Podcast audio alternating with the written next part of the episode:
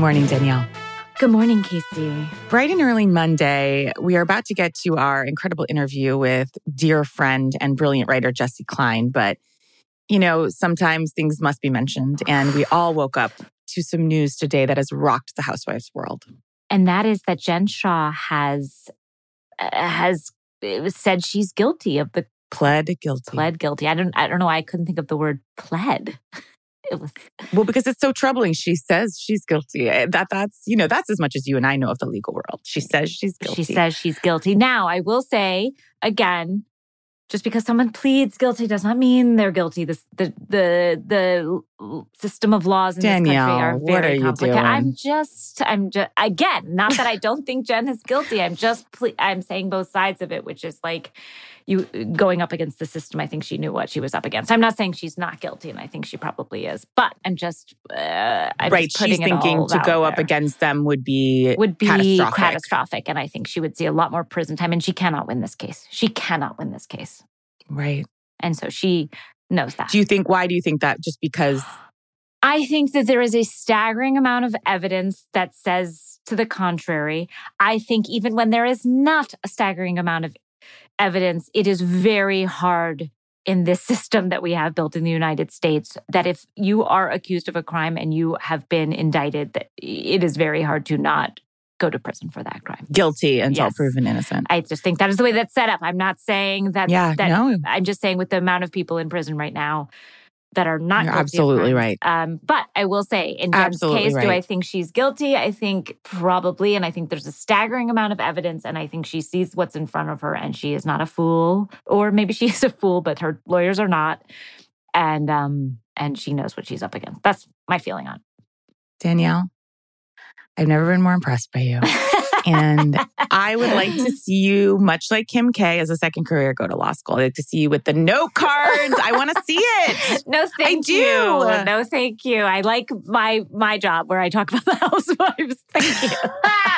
yeah, we ain't uh, scholars. Unlike Kim K, I'm not gonna pick up a book unless it's about housewives or Jessi's book. Unless it's, yeah, diamonds and rose. Yes. Um, uh, it, it's pretty shocking because what what the judge then said is are you basically are you prepared if you're pleading guilty to then serve how many months or less it says a hundred and what is it, 68 months? Wait, I'm just sorry. I, let me look on. that should be the new documentary just called 168 months the jen shah story Okay, it's uh, sorry, wait one sec. 168 months in prison, which is 14 years. Now, A, that's the maximum time because she has pled guilty. I do think he will sentence her for less.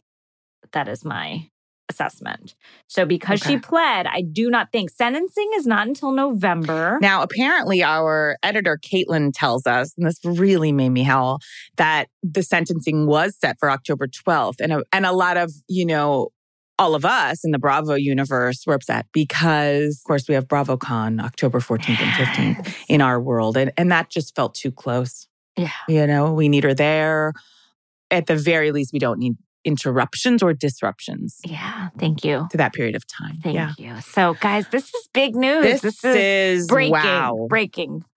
breaking breaking news you know danielle I, i'd also just like to say that i also got um another piece of news in my dms this morning Ooh, what did you get? what i got was a a dm from a fan Okay.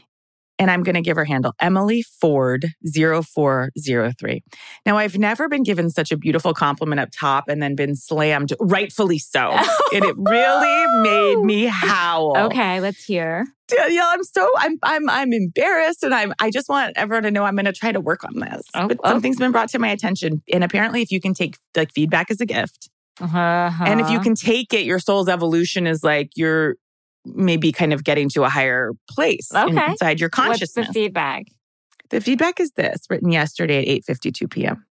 I'm dying. G G G G G G G. I caps live for everything you post. And some of your stories, comma, well, a lot of them, dot dot dot, all caps. I'm sorry to even say this. Exclamation exclamation. Many don't have sound. Exclamation exclamation. I truly lay awake at night praying the next one will have audio because I have tried to lip read them and I can't. I know tech and sound is a very sensitive subject for you and Danielle. That's all in caps. But I just can't hear like 80% of your reposted stories. And I'm so sorry. And then she does a face like she's sad to have to even tell me this. I love you and hate your audio. Ah! In parentheses, we can hold two truths. Hashtag am I being a Dorinda right now? Oh, wow. It- you know, But can I say something, Casey? Yeah. Just, you know, I'm always defending my sound and our sound. Uh, you just defended point of- Jen Shah. I would hope you would defend I didn't me. defend Jen I'm Shah. kidding, I'm I kidding, just put No, out. I the, no. I You put out a beautiful message to, uh, about our system.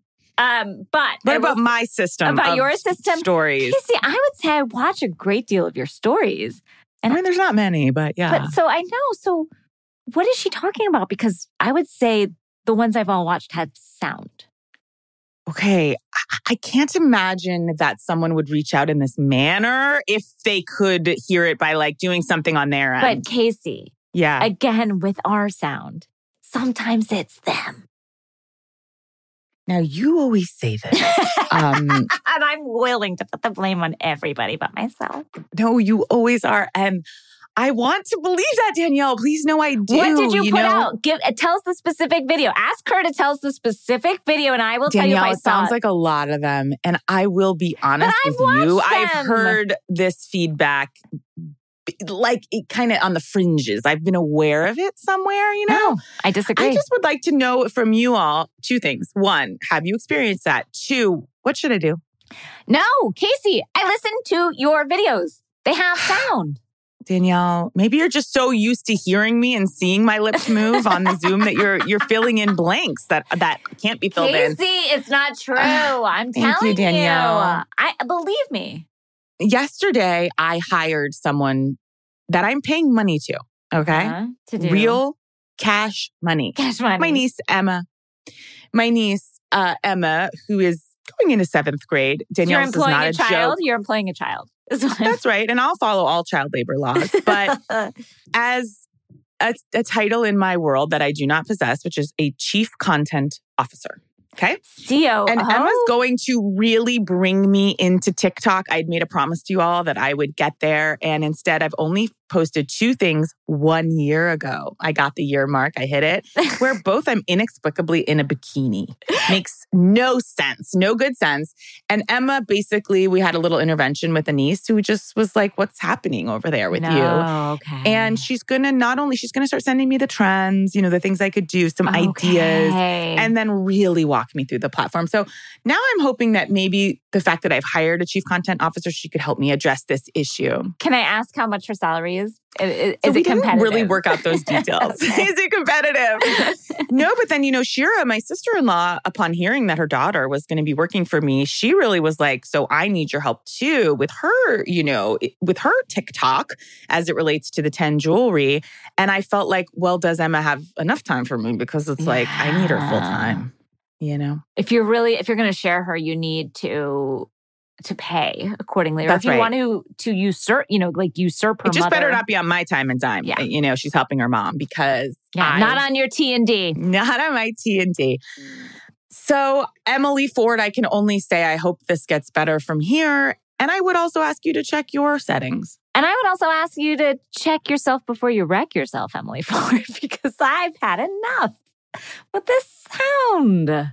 I I I hold Emily Ford close and I I appreciate the feedback and I think I'm going to address it to the best of my ability as long as she's addressing it on her end too. Um, but thank you, Emily. That really made me laugh. Thank and you, feedback Emily. is a gift. Danielle, we're going to drop into mid mid discussion of an interview because Jessi's so incredible. We basically just took off running without an intro, without anything. We frantically pressed record and we found Jessi Klein on a much deserved one night vacation at the Rosewood Miramar in Santa Barbara. And I don't want to promote this person, but it is run by Rick Caruso, who desi- is running for LA mayor. And yeah, yeah, yeah. and we are not voting for him. We are voting for Karen Bass. But but he he designed two important places in your heart and mind, which is the Grove, the outdoor mall, and, And the Americana. Americana. Now, just because someone uh, So I will tip my hat to him for that. Yeah, doesn't mean he should be mayor. Doesn't mean he should be mayor. Sorry. That's right. And Jessi did not know, you know, she's at the property and we just kind of dove straight into to where she's at in her vacation and the layout of the hotel. Please enjoy our interview with Jessi Klein.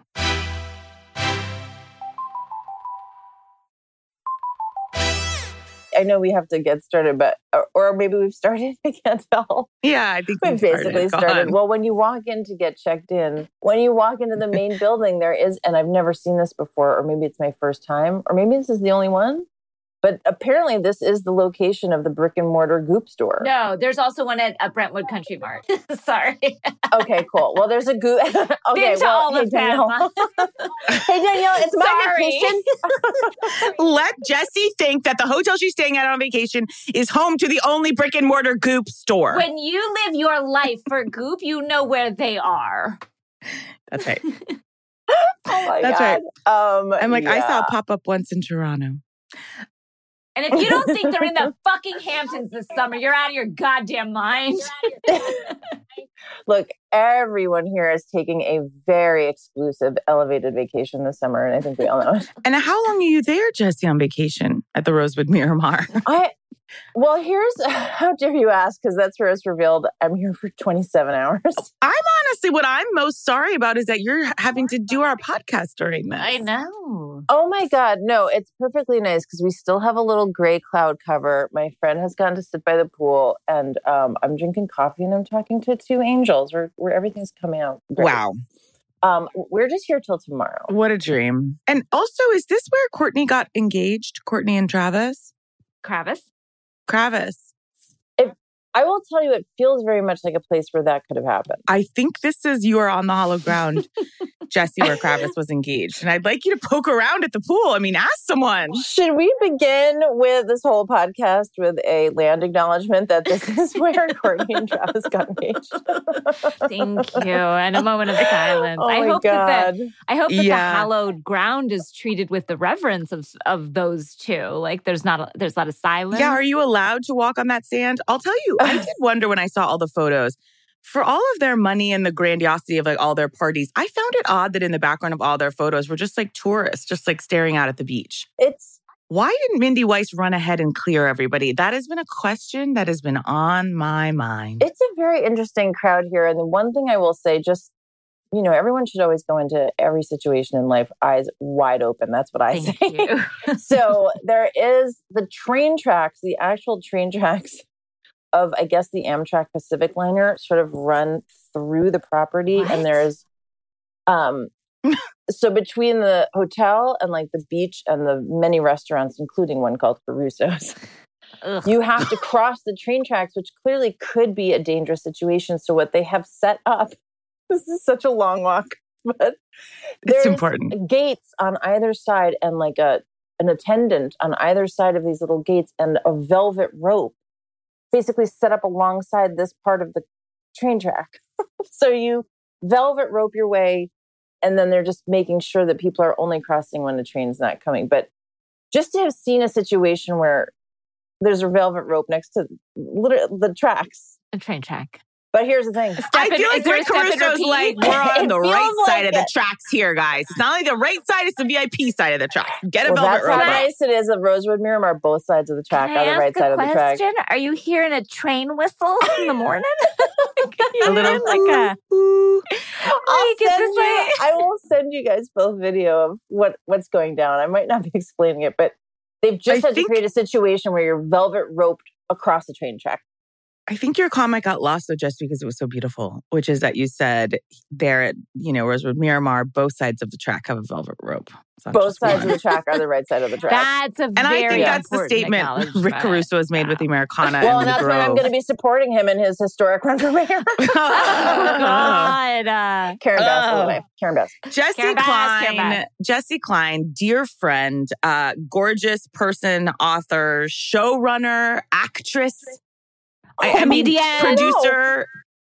Uh, What don't you do? And mother. Oh, Now I land on that last one with such a thud because you really did. You really brought the room down. With I know, and I I hate it. You know, How does she do it? How does she do some of it? Some, Um, a little of it, none of it well. How does she? Mo- My question is, how do I mostly fail at it all? oh God, so many complaints. Jessi Klein, you have a new book out. Now we had you Mm. on on a bonus episode when your your first book came out. 'Cause gosh, that was so long ago. I can't was real- believe. you're like, wow, it takes you a really long time to Wow, get Jessi, anything so- done. Were there a few books in between these? Um, no. Yeah, what were you doing? Were you Yeah. just sitting at the Rosewood Mar- Miramar? Were you just sitting at the Rose? Just Sitting on the tracks. Up, feet up on the tracks, wine in hand. Um, your first book was "You'll Grow Out of It," New York Times bestseller. It's you know, it's this is the truth. These are truths. Um, and it was so funny, so amazing. And uh, but this book, I have to say, and I've had the pleasure of interviewing you at the uh, Skylight Books in Los Feliz. Shout out. I don't want to correct you, but I believe that we were in conversation. It was not an interview. I, I'm so sorry an because that was hierarchical for me to say I was interviewing you. It was in conversation. I well, I think in conversation ele- elevates us both. What would you say this is? Is this a conversation? Is this uh, an interview? Is this just a God, a I shout gotta out? get on the mic with Casey and Danielle. Ugh, I wish I was on vacation. What is? What would you? Yeah. What would you call this? I mean, are we not all in converse? Is there something more elevated than in conversation? I'm not. I'm not having a conversation. I'm not listening to your side, so that makes it less than a conversation. You know, Danielle can't hear us, Jesse. Uh, it's No, interesting. she just I'm just responds to what she thinks I'm saying. Facial cues is really what I'm going God at. Uh, yeah. bless. God bless. But this book is is Mm. so fantastic. I love it so much. I cannot say enough about it. It's so, and I'm going to say a word, and I don't care who hears it. It's powerful. Okay. And it is. It's called I'll Show Myself Out Essays on Midlife and Motherhood. And also a New York Times bestseller. I'm sorry, but it is. Yes. It just Yeah, is. It really Um, is. no one more shocked than this little street urchin from from the streets. Uh, Yeah. An American Tale. say- An American Tale. Five Did you know that Fievel goes west. there are no cats in America and the streets are paved with gold? You are Fievel Goes West in a way. You are. ultimately. I am a Five O- little- You're the the sequel. Yeah, exactly. The exactly. squeakquel. I did think that You- his little hat always was so cool. That was Ugh. like a It's very. Gavroche. It's very Gavroche. Well, I do think Paula Abdul wore that Fievel hat for like three years in all her videos. she was That's like, all give me right. that Fievel hat. Just like a little news newscast. I just rewatched it with my kids and I didn't realize what a metaphor it was for the Jews fleeing Russia. I didn't know that. Yeah. Oh, every Jew knew the minute they touched down on I was it. like, Yeah. what's You happening to those mice? I like the cats. no. My family are cats. No, Those kidding. those mice weren't allowed to practice their religion upon threat of death, and they had to leave. but they don't really dwell on it in the movie. No, and I think their last name is like Mousekewitz. It, it, like, it I, is. it is. It's Fievel Mousekewitz. It's actually pretty beautiful. As I'm, and I'm embarrassed to say, I didn't kind of pick up on. I knew that you know the mouse. They were coming to America, of course, and struggling with the cats. But I didn't, and how they would be received by the Meaning the cats. Gentile. The cats are the Gentiles. I knew all those struggles with the cats, but I didn't know that piece of it. It's, it's a great movie, actually. Um, okay, but back to this. This is why we go back and revisit. Seriously, it's really good. Um, I'll show myself out. Jessi Klein is such an incredible book about just your experience of motherhood, but it's it's so funny. It's so dark in a great way. It's so honest. It's such a like. And I'm going to say another word that sounds like I think I'm a literary critic. You guys are gonna so cringe. excited. No, you guys are really. Danielle's like, oh god, you're gonna cringe Already. I hate myself for saying this word, and I'm cringing. It's an unflinching look at motherhood. Ooh, Yeah. an unflinching. Casey, Unflinching. thank you. I love unflinching. You're I'll so take welcome. also going to say this. I had similar thoughts about this than I did, and I'm going to say something that's going to blow your mind.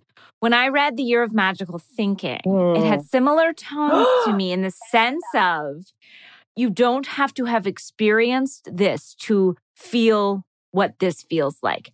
I remember thinking that when I had, you know, we've all experienced loss, but the death of somebody so close, when I, it was so palpable what she said about death that I felt it.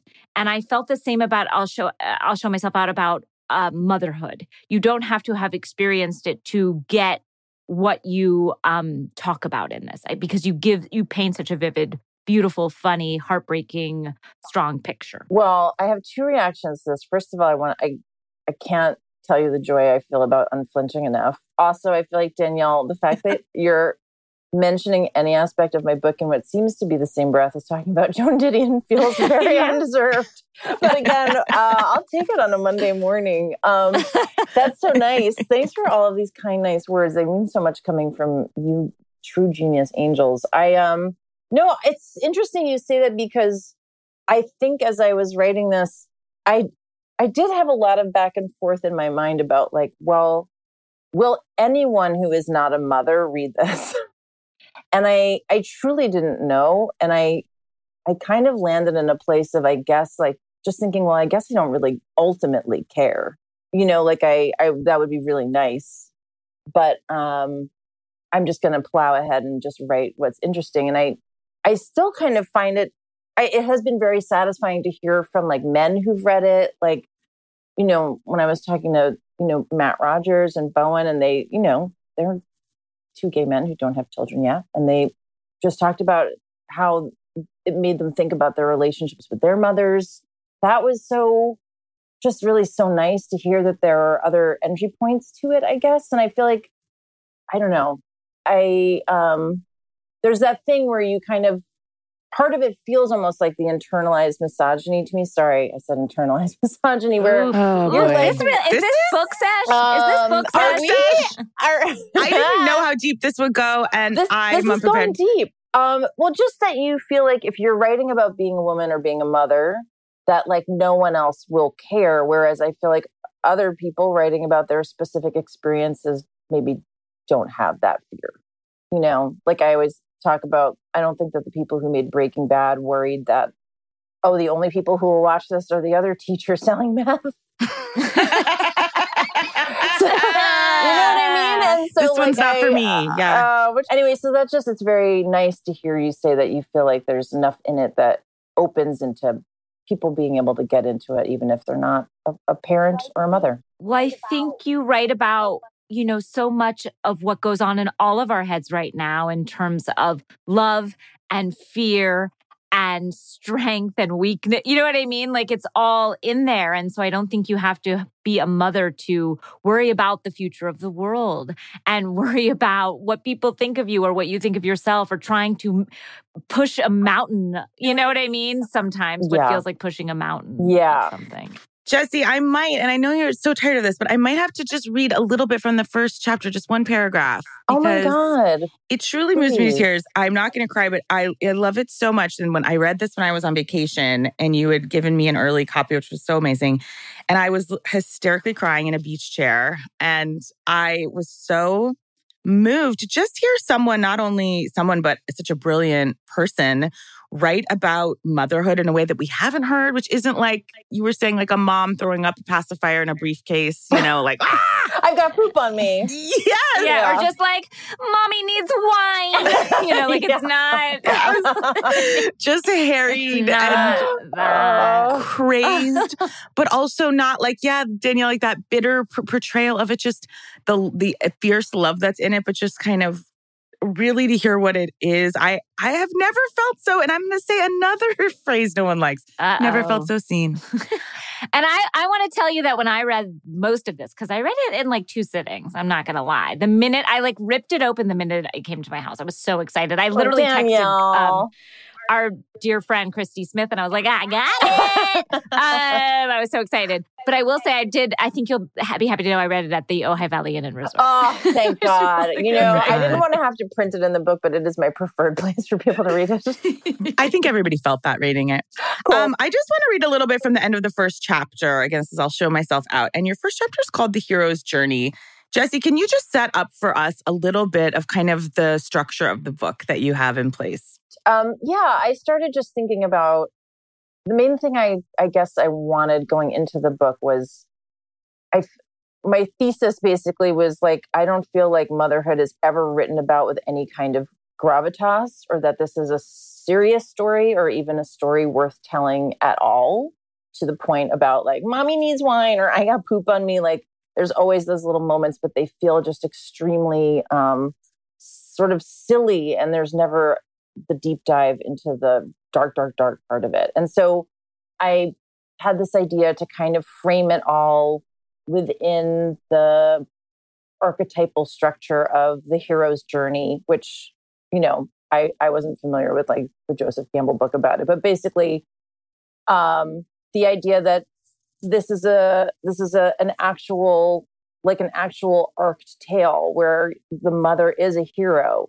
um, and there's a hero is someone who like in order to protect someone else has to go through a series of obstacles that are very challenging at great sacrifice to herself and ends up different at the end of the journey than she was at the beginning. That's like the, a basic, a pretty basic summation of what a hero's journey is. And when I started thinking about it that way, I was like, yeah, that's what that's what mothers do every day. But we just don't think of it the same way as we think about Star Wars or Lord of the Rings. And nobody does. Nobody and does. Can I say that? Like, Nobody and nobody does. does. Yeah. It's just expected and belittled. But Yeah. there you go. So that's Sorry. I'll stop laughing.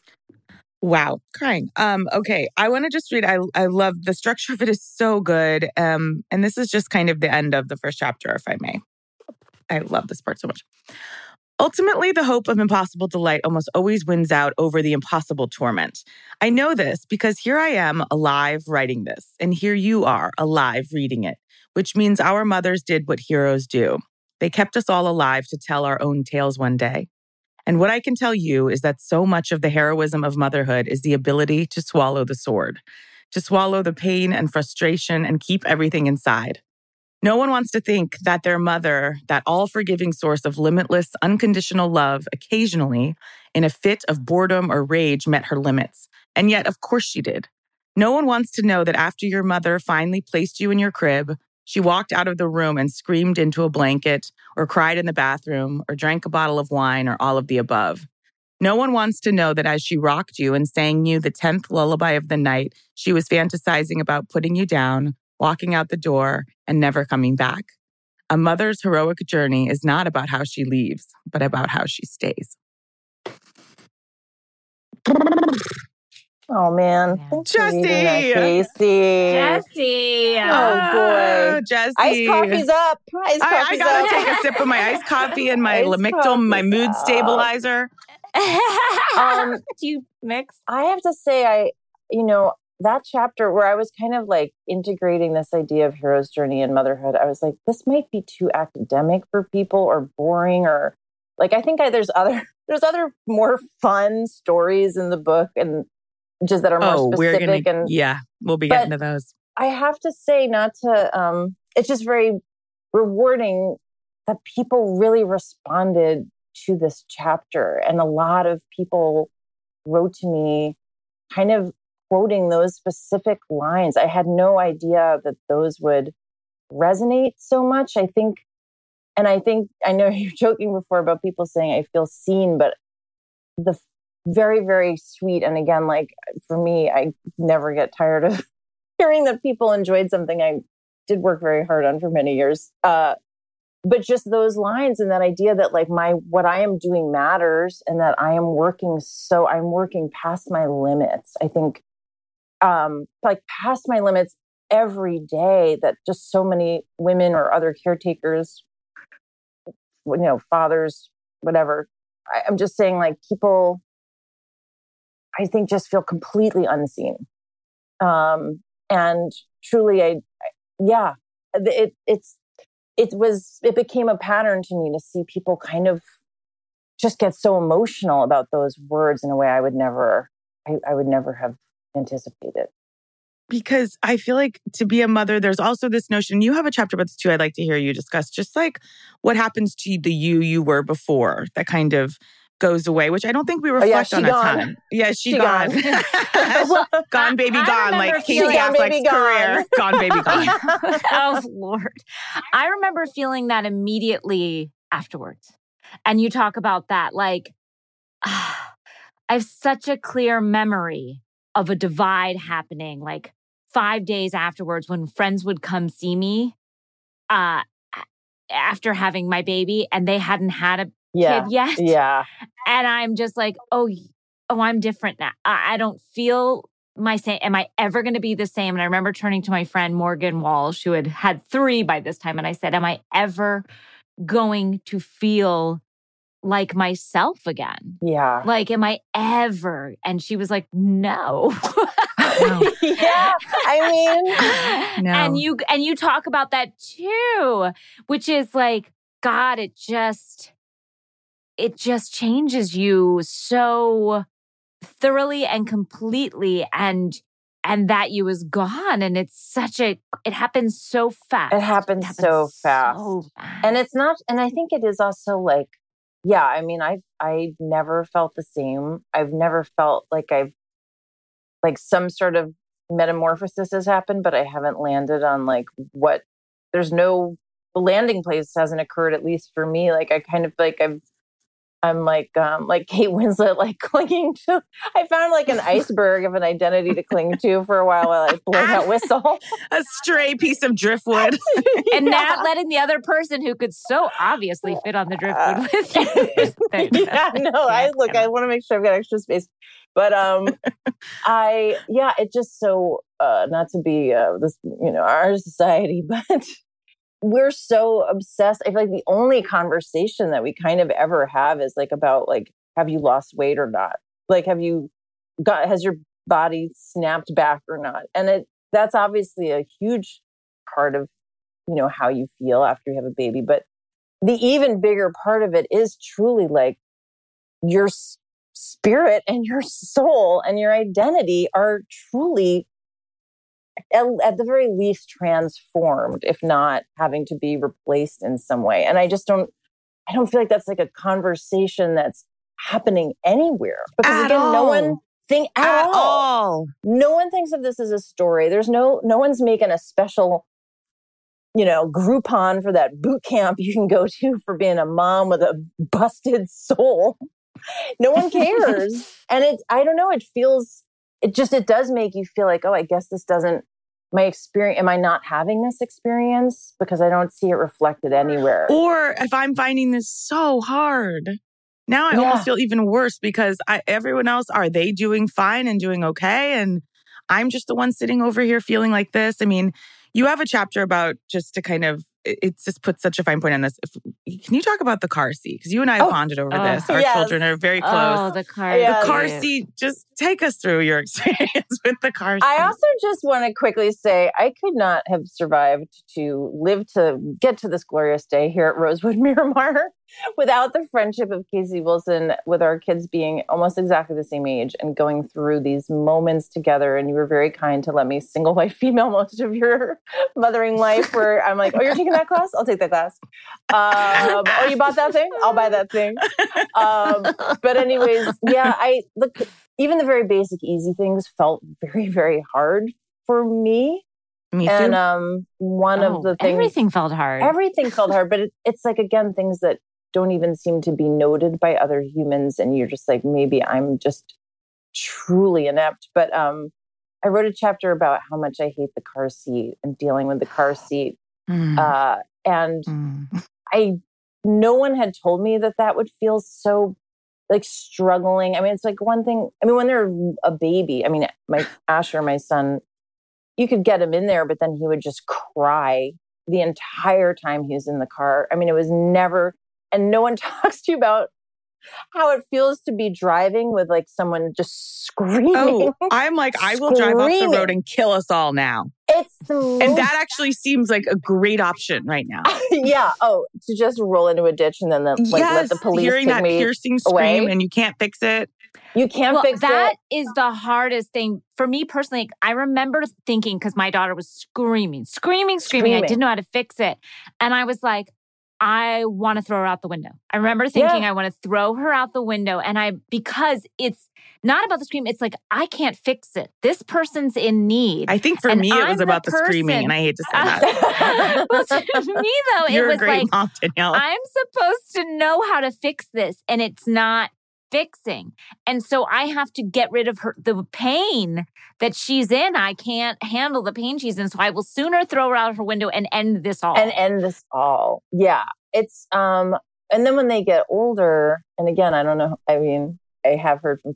I don't think it's only my child, but he's definitely specific. Um, as he got older, like getting him into that seat and then his the struggle when he's bigger, like two or three years old, and he hates it. And we're in LA, and, and they're in it forever. They're in it for so long, but it's My like a hundred is- degrees, and then that moment, the moment for me where I'm like, I would choose to be evaporated out of this world rather than deal with this is like when the strap twists Ugh. and like it's it's now like you have to like fully peel your fingernail off to get this because the woman who trained us to use the car seat, aka the car seat lady in New York, shout out. Shout out to Judy, the car seat lady in LA. Go on. Oh, I was gonna say I, I'm I'm uh, like the car. I have this guy, the car seat like wizard, Concierge. who- car seat wizard, who every time he'd be like, "So now you know, and you'll never have to call me back." I never. I Oh. called him seventeen. Of like I never put it in myself. Keep that man on retainer. Um, she was just like, if the strap is is is at all twisted, like everything else is moot, it's useless. You might as well have them on the roof of your car, not strapped down. Like it's that's not strapping your child into a car seat if the strap is twisted. And that so that stuff, I don't know, just for me, like it just makes every journey starts with this feeling of fuck this. And Just kind of only gets worse from there. I- and the amount of times that car seat is you you and I have talked about this how horrible it is. Something about untwisting that straps or even walking in the car. Like now I've got to put them in. Now, God, I want to do an errand, but I honestly don't want to do the car seat again. Like I it it it it made me so angry, so upset. There's just something about yes, being in that 90 degree heat, baby screaming, trying to s- fucking strap. And I went to cognitive behavioral therapy. I've told you this a million times, Danielle, but that this line, I, I got one thing out of it, and it's honestly all I've needed. That like in the times that are so fucking terrible, to repeat this one phrase to myself, and I use it as I've told you every single time. I have a car seat moment, which is just I have to say to myself, so I don't disassociate and honestly run amok and run into traffic. I say, this is the moment I found myself in. So I have the car seat. I'm just like, okay, it's something about it, just like grounding me in the straps. Like, just here we are. it's such a good line. This is the moment I, I found myself, I found in. myself in. I found And one. it's not a moment I want to find myself in. And yet, as a mother, you're finding yourself in it quite a bit. I, it's, I mean, it's it's just one particular iteration of so many moments like that. Oh, what about the metal that could fucking burn their little thighs off? Oh, I the can't burning even- metal. I mean, the thing I was the one moment, you know, when you're writing a book, mostly you're typing and you're like, I hate this, I hate this, I hate this. But the one moment, like as I was uh, just wrapping that chapter up, like, and I was just writing about, uh, you know, the bumper sticker that you're supposed to put on your car as if other people will care is that baby is like baby on board. like like as if humanity has ever demonstrated that they give one hot fuck that your baby's on board. But I was like, why is there not also the bumper sticker that's just like me on board? like why why is it like you're gonna not hit my car because of the baby? But what about also the person who's like working like a dog with two dicks up here to keep to get this kid home? Ah, what about me? Okay, well, can we transition into? Can you talk to us about the the the kind of bracelets and all the the, the jewelry, the Talismans. Oh, talismans? have Oh, it on now. a Wearing transition now. from me on board me on to board. your jewelry. Take us through your jewelry my as you become a mom. journey. Well, I did. I mean, my I don't know how generational this is or whatever. My mom certainly was not clanking around with a bunch of stuff with my name on it. Nor my siblings.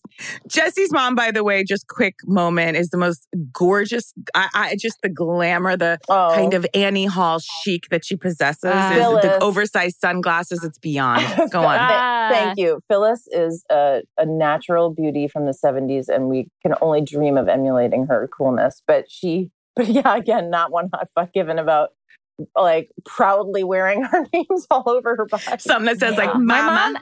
mom, mama, mama.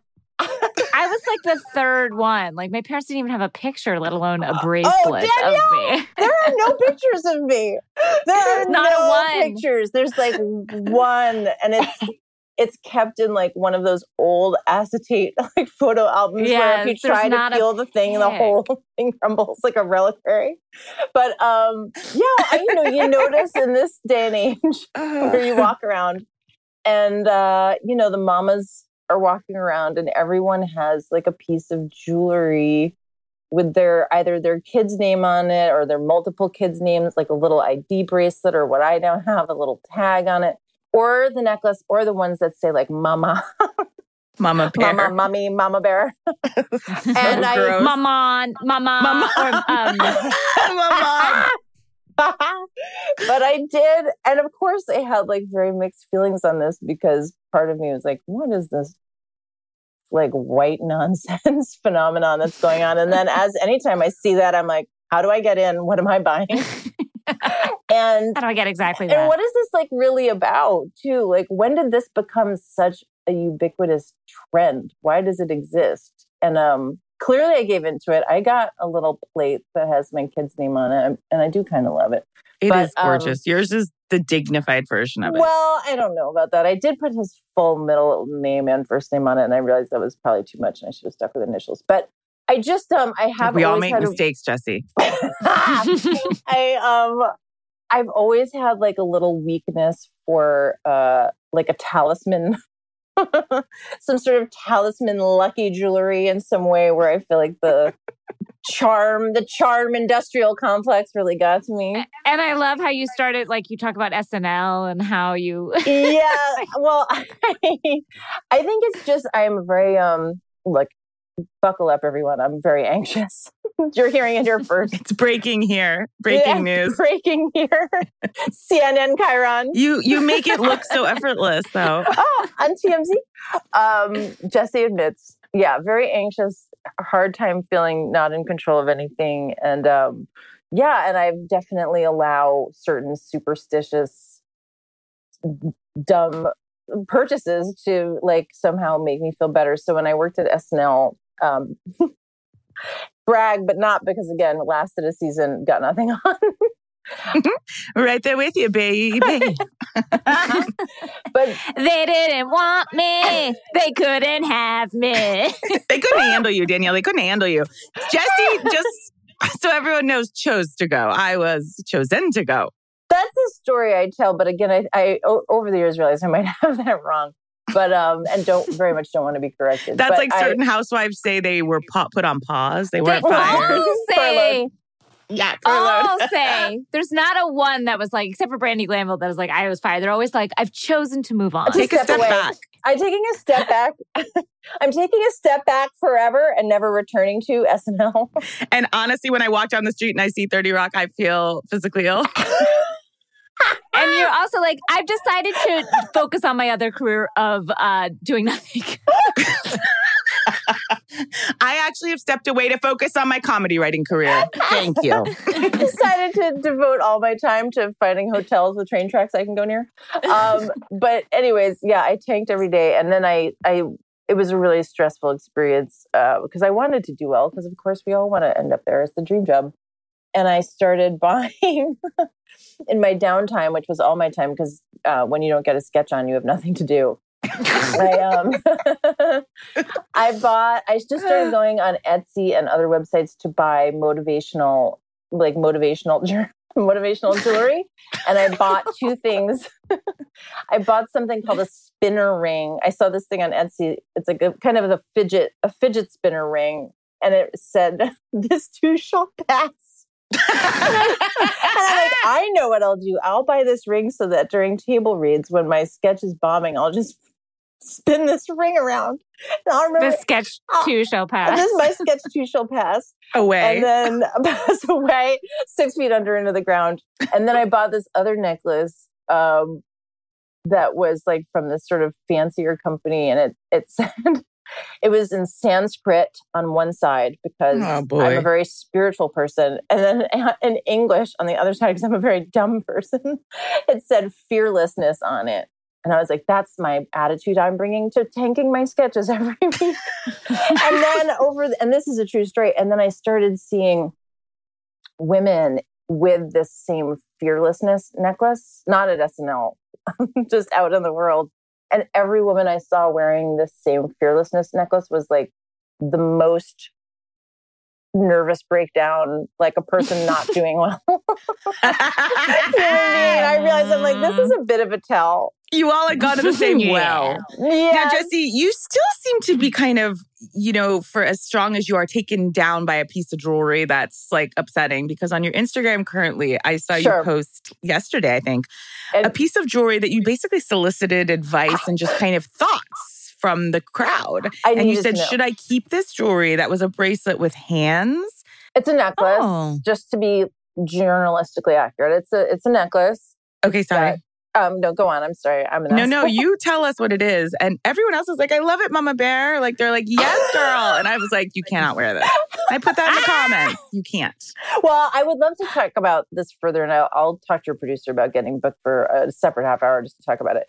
I bought um, I bought this thing. I bought this necklace.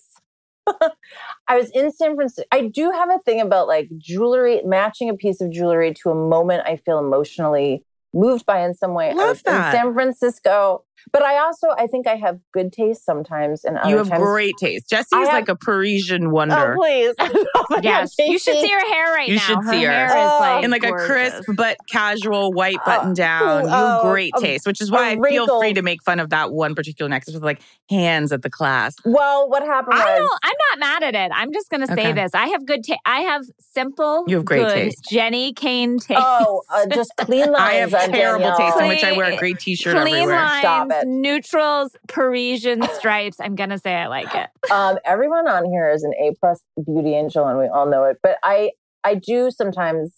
In case you've helped me in the past, there are certain items, and this is part of why I go to you, is because I know you'll give me, let's just say, an unfettered, honest opinion. but I, so I bought this necklace that has two little gold hands holding, holding a little circle. And just to also say why I was interested, that little circle opens up and can hold another charm. And so my thinking, Everything you're saying was- gets worse and worse. that circle opens up and can hold another charm. So you can put a charm and it can change the necklace every day. So that one necklace, ultimately, it's really like it you can be put an 30, even worse 50 charm. I'm gonna say I only want the hands, and if you put another thing on, it's wrong. All right. Take one thing off, as Coco Chanel Oh, Co- not put one thing Coco on. turned out to be. I know we all hang on to that. Is she an anti-Semite? Yeah. Don't we think she's an anti-Semite? vicious. I mean, I think it does go to Nazi Party membership, Coco Chanel, but it, she did make gorgeous, clean lines clothes. Beautiful, Beautiful bags. clothes. Um, anyways, but Casey, in defense of your really honest sort of saying, Mm. get rid of the necklace, you were not the only one. It was Okay. split 50 50, I feel like. I mean, I wasn't going to completely count, but there are some strong yeses and some equally strong no's, including the people who say that the hands, the little gold hands on this necklace, do look like the plastic hands that Kristen Wiig used in that sketch where she's got little doll hands. Now, Jessi, as someone who was in that sketch, I feel this is all coming full Yes. circle. As a cast member in that sketch, it triggered me. It triggered me. I think that's where we've gotten to. Three or four different people went right to the Kristen Wiig doll hands. So I'm I'm going to give it another day just to make sure everybody who wants to weigh in And maybe in let, and let everyone here weigh in because I wouldn't actually, weigh if you could just hold your opinion, tell the bitch sesh listeners sort of weigh in and they will beautifully. Oh, all I want is to be told what to do, honestly, and I will. too. I will just follow the will of the people. Now, can I get back to your book? Yes. Because I would like to say something about your book. Ugh. Yeah. Sorry, I brought us so far afield with the distract- baby no, hands we had necklace. to talk about all. Can we things. talk Nate and Jeremiah really quick? Because our Oh. listeners will appreciate your chapter on Nate Berkus and Jeremiah. Okay. What is it, Jessi? What is your obsession with them? my honey, my honey angels. Well, Your boyfriend. like the rest, yes, my my true boyfriends. Um, like the rest of the world, I was introduced to Nate Berkus by my close girlfriend Oprah back in the I want to say Yeah. early '90s, mid '90s. yeah, of course. um, when Mid, he mid. appeared as like a little gorgeous uh, design interior design elf on her show, which I watched every day at four o'clock, and that's how I knew my day of work was over. so I would turn on Oprah. and I, my heart was still beating. yeah. Did I make it another day? Oprah's up. Uh, and I just got very obsessed with him because he's kind of my dream man. I truly think he's the most attractive human being I've ever seen in my life. Uh, and I just went on that, I went in that Nate Berkus journey. And then obviously this journey took some insane turns with Ugh, the tsunami and all of this stuff. Yeah. And so just very invested in his personal journey. And then he met his now husband, Jeremiah Brent. I had moments of uh, when Jeremiah was first introduced, like, is he good enough Mhm. for my husband, boyfriend, Nate Berkus? He turns out to have been an angel. Anyway, so I just, and then I watch all their shows and I'm very obsessed with them. And it has become like this source of comfort. And I feel like they are my, my family I'm attracted to. so Equally um, both. Yeah. A little bit of both. So I, It's not wrong to be attracted to your family. Everybody No, it's that. cool. Um, so I wrote this chapter called "An Open Love Letter" to uh, Nate Berkus and Jeremiah Brent, and I truly had to type it like from under the covers because I knew I was telling my darkest truth.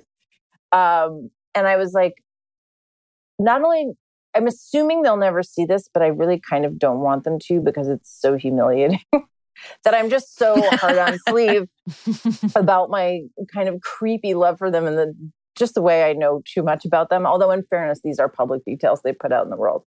Um, and then um, when the book was coming out, uh, an ex a word I can't say, an ex- excerpt, struggle always, was um, on this uh, very lovely popular blog called Cup of Jo. And um, it started to go a little viral. And then that night on my Insta, I saw that Nate put it in his stories and I was like, what? And I had to throw my computer across the ocean. and I just was like, oh my God, it's been seen. And since then, I mean, this is a this is a little story about manifesting. Um Please, we need it.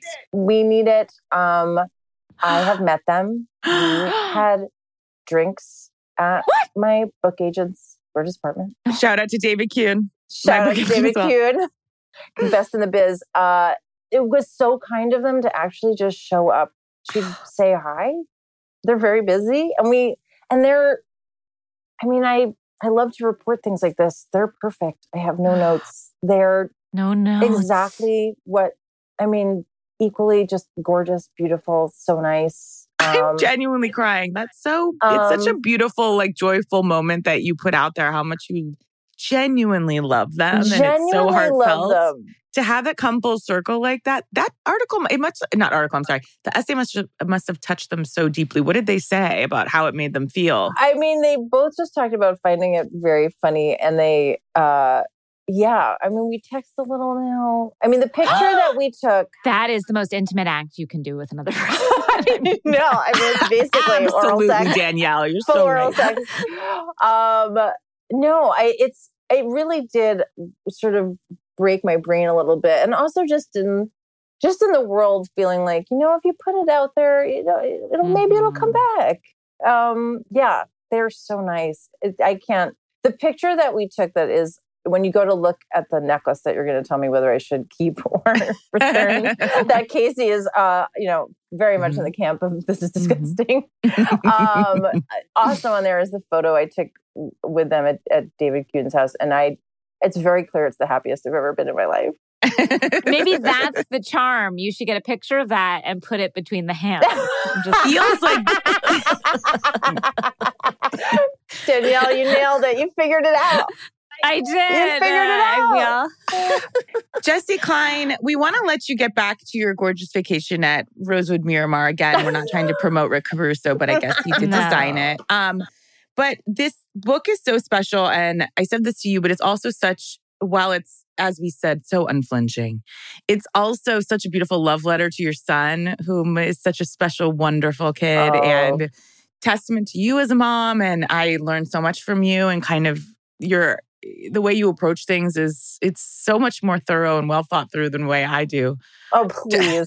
No, it really is. Get out of here. You will have thoughts that never even occurred to me. Like Jessi and I have been on a journey with our sons trying to get them different camps. And one day you were like, Do you know camps across America aren't like, don't have to be accredited or whatever? And I was like, uh, no. like you think No. things through in a beautiful way. that's not thinking things through. That's like um that's like a doom that's like when you've gotten to the end of the doom scroll and there's one thing left. You you're like a doomsday prepper that I like having in my life because I have no common sense whatsoever. I was going to say I didn't know, and I it's unclear. I just sent my child off today to a camp. I don't know if it's accredited, and she's also going to a sleepaway camp in a week. Uh, I don't know if it's accredited. look. what does accredited even mean? It's honestly though, it, it's, It's like the blue check mark of camps, you know? like, yeah, is it verified? I want it Is this camp verified? yeah. Verified that I'm famous. But do you know who Mike Camp is? Um, I just, as someone who never went to camp, have, and also as a deeply skeptical human being, I'm just terrified of all things. And I don't understand what camps are, but apparently that's what we do with our kids. And no one else questions this. I'm so shocked that as a Jewish person who grew up on the East Coast, you never went to a day camp or at any like that. To me, it's well, we didn't a have enough money, to, no. But it worked out because look at my great personality and the character that came through this. I'm just gonna say though, because we went to like a JCC YMCA camp, and they were like kind of like these shitty camps. Yeah, But like our parents needed somewhere to put us for the summer. My parents put me in a Christian camp Oh, because it oh. was cheaper. well, I just sat in my room all summer and read Jane Austen, and I, look what look Oh. at me now at the Rosewood Miramar again, uh, property by Rick Caruso. Look where you are now. You're doing amazingly. I mean, I want to just say quickly, Jessi, you are also the showrunner of Vanessa Bayer's and Ah, Molly Shannon and Matt So Rogers good. and a show that and we Jennifer love. Lewis. Jennifer Lewis. Jennifer Lewis, I love that for you, Oh man, um, which is so incredible on Showtime. So you are, funny. uh, uh, I mean, dare I say, the main character on Big Mouth and writer. well, you, can are. dare You're an say it, actress. You will probably receive a legal call telling I'm you gonna say the it. question. We started off as a joke, but now I'm asking seriously. How does she do it all? How How does she, does she do she it? do it all? Jessi, do you have any tip you could leave any us, of us with as as mothers? And I, I do want to ask that, like a Oh, piece of boy. wisdom. I know you have a full book full of it, but I Oh no, people when they meet Jessi, they have a like they want to be like her. So give us something. I'm gonna. I truly these words mean nothing. They're insane. Um, uh, I guess like I think the only true from my heart spiritual advice I would give to like mothers about anything is just like endless forgiveness of yourself. I don't know, just endless forgiveness. I think everyone is way too hard on themselves, and also, yeah, that forgiveness is because again we don't allow ourselves to talk about like this is really really hard and there's sort of an assumption that again you'll get some poop on you but it's like that's kind of funny or something but it is dark and hard yeah, and um and so just forgiving of yourselves that's it I love that. I needed to hear that. um Jessi Klein, you're a light. You're just the funniest person, uh, Oh present company excluded, that I know. thank And- you so much for having me And I would I would also like to say that I remember running into you at the Jane Club a few times. Shout out shout out uh, when you were writing it, and um, you're like and you were cool drinking s- during the day before anyone else of course, Did always see you hunting around that fridge. always Oh. see you Looking for a leftover glass of wine from a political fund fundraiser the night before. where's that low cal wine where's that low cal wine but it's so, and I remember seeing like, God, I wonder what she's kind of coming up with, what she's writing, because I had been such a fan of the first one.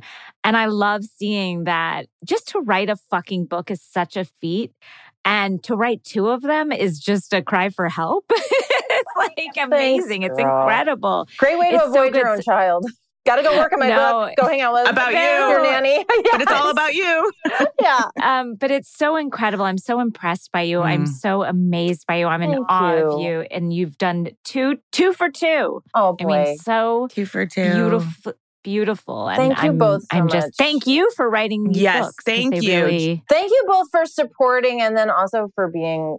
I mean, that's the other thing is just having like great mom friends, friends who are moms. It's the only way are through. Truly, the the sisterhood of being supportive and being there. I mean, the number of times I've texted, I would say both of you like, is this fucked up? Am I doing something wrong? And just to get back, you know, that you're doing great and everyone's going through the same thing. I think it's so vital. So thank you guys for all of the things you do. Especially during a pandemic. Mothering during a oh, pandemic Oh, has just been fucking so Christ. yeah, it's been a lot. Unprecedented, unprecedented. a lot. More than anyone can truly bear, and yet people are bearing it every day, and we're just not talking about it. And so, yeah, It was in many cases zero credit or attention paid to the unseen work. And I've been thinking about mothering small kids right now. It's like, well, we've spent nearly two years kind of fearful of being inside. Now, with everything going on, we're also fearful of being outside. Outside. And I'm just like, so where is the space where we are safe within mothering? And it's nowhere. It's nowhere. Sorry, It's everyone. no. Leave us with that. no, no, no. Um, and, you know, but this book has made it, there's like space and made it more bearable. So everyone, please get I'll Show Myself Out Essays on Midlife and Motherhood by Jessi Klein. It is phenomenal. You've been a touchstone for me as one of my most beloved friends. And thanks for coming on Bitch Sesh. Thank you guys. And I think all the housewives should give this a little read. Yeah. My Because I God. would say, little perusal.